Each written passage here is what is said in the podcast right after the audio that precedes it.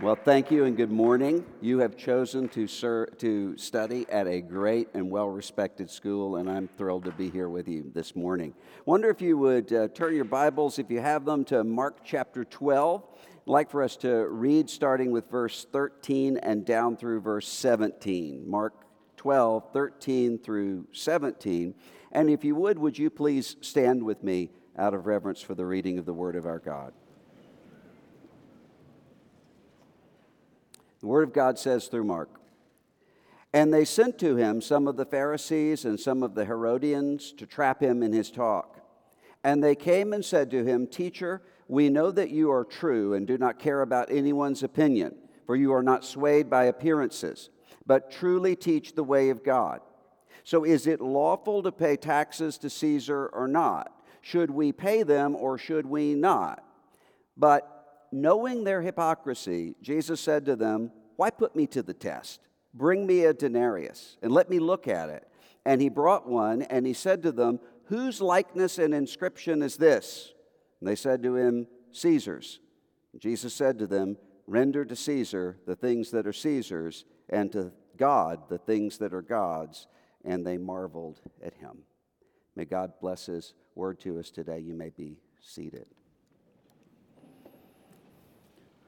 One of the most often posed questions that I get uh, everywhere right now is from Christians and non-Christians who will say, twenty twenty-four is another election year. Ugh.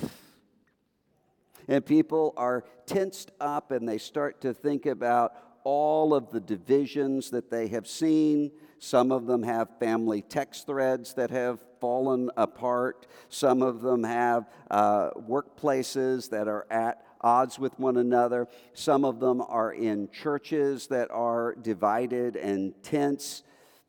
And everyone is saying, here we go with yet another one, and we haven't yet recovered from the last two. So, can you tell us how to get through twenty twenty-four? And my answer is no.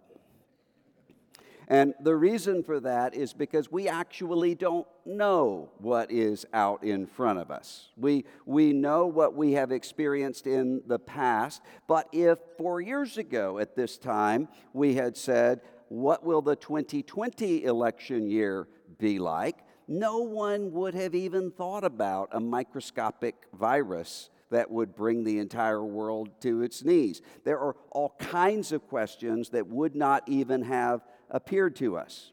So I can't prepare you for twenty twenty-four America. What I can do is to ask you to think about what kind of a person you will be in twenty twenty-four America and twenty thirty-four America and twenty sixty-four America. And in order to do that, I think we should look at this passage that we just read, which has this subtext here of this conflict of authorities going on. You, you have this issue of everything that seems to be stable here is going apart. Jesus says of the temple that seems to stand there forever, not one stone will be left on another here. And in this place, this, this sense of stability coming apart and everything that's coming apart, Jesus is able to put together again, winds and waves, so forth. Jesus here is teaching about the stone that the builders rejected will become the cornerstone. And in the midst of this, what we have are a group of people who want to, Mark says, catch him in his words. And so they come and talk to him. And one of the things that you will notice is that Jesus always sees through this and shows us something else. So a couple things I want us to notice today. First is, notice how Christ upends artificial controversy. Now, if you think about it right now, think of how many of the divisions and fights that we often have in a country, in a church, in a family, in a friendship actually are about entirely different things. There are online sorts of wars that go on back and forth between people that really aren't about those issues at all. Instead, they're about who are the good people and who are the bad people. And the good people are entirely good, and the bad people are entirely evil and are to be destroyed. You have these artificial controversies that come up. Jesus sees this right here. He knows that there actually is a subtext, because what you have happening here are the religious leaders who are coming together with the political establishment there, and they are finding a kind of unity that they would never ordinarily have. A unity of people who think that Rome should occupy the land and people who think that Rome should be driven out. But they're unified here by hating the same people. And often what you will find in your life going forward is that there is a kind of unity that is really easy to bring about simply by identifying a common enemy. You can do that in a corporate break room. You can do that in a uh, in an argument going on on social media. You can do that in any number of ways. But the text says here that they wanted to trap him in his talk. It's artificial. They want to trap him. And so one of the things that Jesus does is to see that. One of the really challenging things for you going into a world like this is that there are all kinds of interests that would like to keep you fearful and angry. Because if you're fearful and angry, you'll be more likely to linger over content. If you're fearful and angry, you'll be more likely to share content. If you're fearful and angry, you're more likely to divide up into warring tribes. And there are many people who love to see that in any context. And yet, Jesus here, knowing what they're doing. Oh, teacher, we know that you're you're one of the good guys. You're not going to do anything just because people want you to. So tell us this. He knows that this is manipulation. He sees that this is actually an artificial controversy. And then notice what he does next. He upends tribal communities. Mark says in twelve twelve, they feared the people, and says in eleven thirty-two, Jesus knew they feared the people. And he knew that what they were doing is to try to put him in a situation where he had to choose one of the existing warring tribes. So that if Jesus were to say to this question, pay your taxes to Caesar, then they could have said, see, he's going against God, because he's saying that the throne of David, that God said should belong to the people of God, should be operated by a pagan puppet government. And if he had said, don't pay your taxes to Caesar, they would have been able to say, see, he's leading a rebellion against Caesar. He ought to be dealt with. Either a collaborator with Rome or a rebel against Rome. The debate is actually what the debate almost always is. Are you one of us or not? Are you on our side? And in a time when tribal communities develop, one of the ways that they want to keep your loyalty, no matter who they are, is to have you to believe and to repeat increasingly ridiculous things to prove your loyalty. I'm really one of us. And that means I am really over and against them. These, these people are trying to get Jesus to look ridiculous They're trying to get Jesus to look disloyal. And part of that is because as human beings and as fallen human beings, one of the things that we long for is the protection of a tribe. And if you're ever thrown out of a tribe, in a workplace or in a friendship or in a family or in a church or in a community, it feels like an existential threat. It feels like your entire life is over because it feels like as long as you're part of that group that you're protected. The, the reason for that is because God actually did mean for us to be members of a body. He did mean for us to be embedded in a community. And that's why he gave to us the church. When that is gone, then we try to find something to fill that. I've got to have some way of saying, here's who I am, and here's who my people are. And so we can do that with politics, we can do that with religion, we can do that with culture wars, we can do that with almost any single thing, and yet Jesus refuses to do it. Are you with them or are you with us? Jesus says, hand me a coin.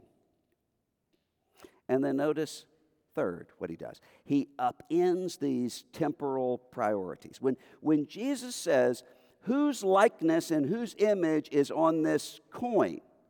That is not like holding up an American coin and saying, who is this? It's George Washington.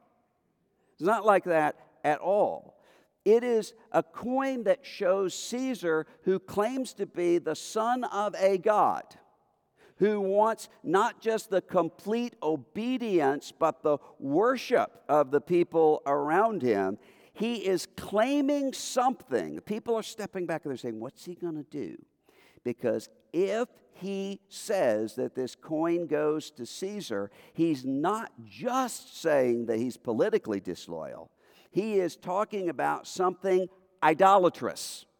This is a graven image of someone who claims to be a god here in occupied territory.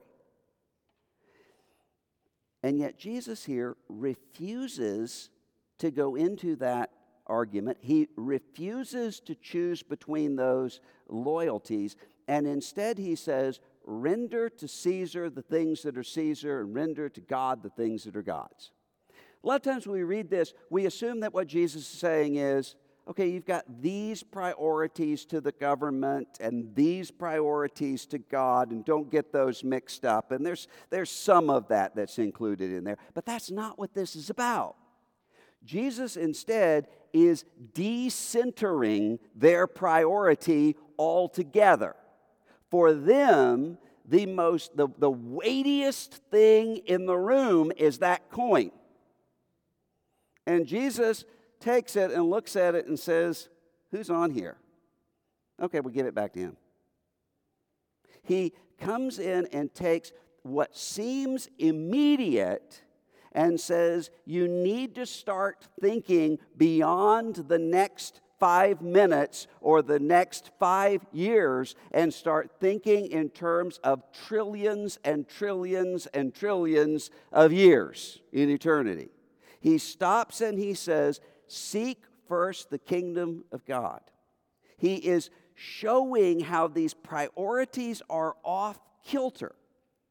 And one of the things that you're going to notice, not just in the year coming up, but in the next twenty-five years, the next fifty years of your lives, you're going to notice that you can often find where your idolatries and where your vulnerabilities to idolatry are by what makes you angry,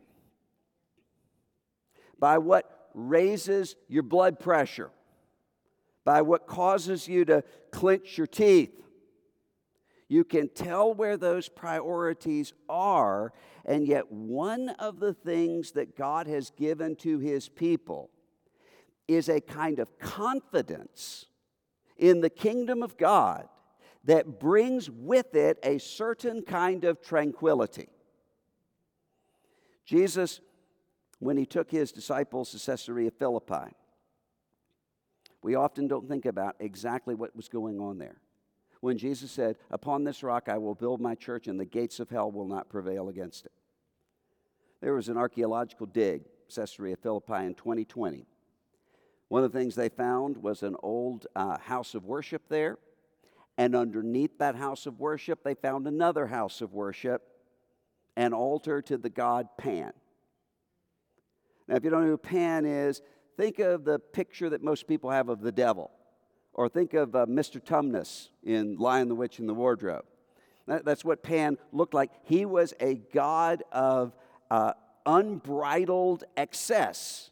He was the god of sexual excess and of, uh, of every other kind of excess. This was a wild god of nature. He had a place of central worship and adoration there at Caesarea Philippi, in a place that was named after Caesar. So you had Jesus standing in a place that represented all of what could go wrong morally and all that was dangerous politically. And Jesus simply said, "Who do you say that I am? I will build my church." The name of that place and the face on this coin is a Caesar who had the kind of power that said, "I can ultimately kill you." The power is, if you do not honor me, then I can have you crucified. And if you just go up and down Uh, the, the roads, you can see the lines of those crosses, every single one of them saying, "You don't want to get on the wrong side of Caesar." And yet Jesus here is completely tranquil in the face of Caesar, completely tranquil in the face of the crowds, and completely devoted to what he was devoted to all the time, which is the expression of the kingdom of God that is so real that when he would mention it, he would say, "The Son of Man is going to be crucified." Sounds like defeat, in order to upend all of that. We don't have many of Caesar's coins anymore, but when we recite the Apostles' Creed, what do we say? He was crucified under Pontius Pilate. We're using the name of a two-bit political hack who thought that he had solved a problem with his political power, and the only reason he is remembered, the only reason his name is said, is because the man that he had crucified was raised from the dead and is seated at the right hand of the Father and is drawing all things together under his feet. If you have that understanding of what it means to be in Christ, then you're not going to be emotionally enslaved to all of the other questions that are going to be asked of you. You're not going to be emotionally enslaved in fitting one hundred percent into some tribe or movement all the time. You're going to see that the worst thing that anybody can do to you is crucify you under the curse of the law, and that has already happened. You have survived that because you were crucified with Christ and you are raised with Christ, and therefore you have all of the confidence of the kingdom of God that He gives. And so it frees you from those things. So you're able to then, when people suggest that the most important questions and controversies are those being argued about on TikTok, to say, no, actually, the most important arguments and controversies are those we're not talking about at all, because these are the things that we have already adapted ourselves to, or the things that are out in front of us that we don't even see coming. So when you're in that moment of fear, and you're in that moment of anger, and you're in that moment of a call to coerced conformity by any group, any power, any principality, the answer is to hand back the coin. The answer is to realize who you are. The answer is to see that ultimately your future is good news in Christ, which means that Caesar can't buy you with a coin, and he can't stop you with a cross. That's what we need to know going into twenty twenty-four and every other time. Let's pray. Lord, I thank you for the men and women in this room. I thank you for the way that you're preparing them right now, the way you're using them right now. And Lord, I pray that you would give to them an understanding and a sense as they look around uh, the, the world around them, as they look around the unbelievers who are all around them, that there is not a power over them, that even the person who hates them the most right now because they're Christians may be a future brother or sister in Christ. And in fact, may be a leader of the church and the gospel in the future, just as you have done so many times before. And so, Lord, give us wisdom. Give us a sense of who we are in Christ. Give us a loyalty to the church that transcends place and time and age. And, Lord, help us to know the difference between a coin and a cross. And we ask this in Jesus' name. Amen.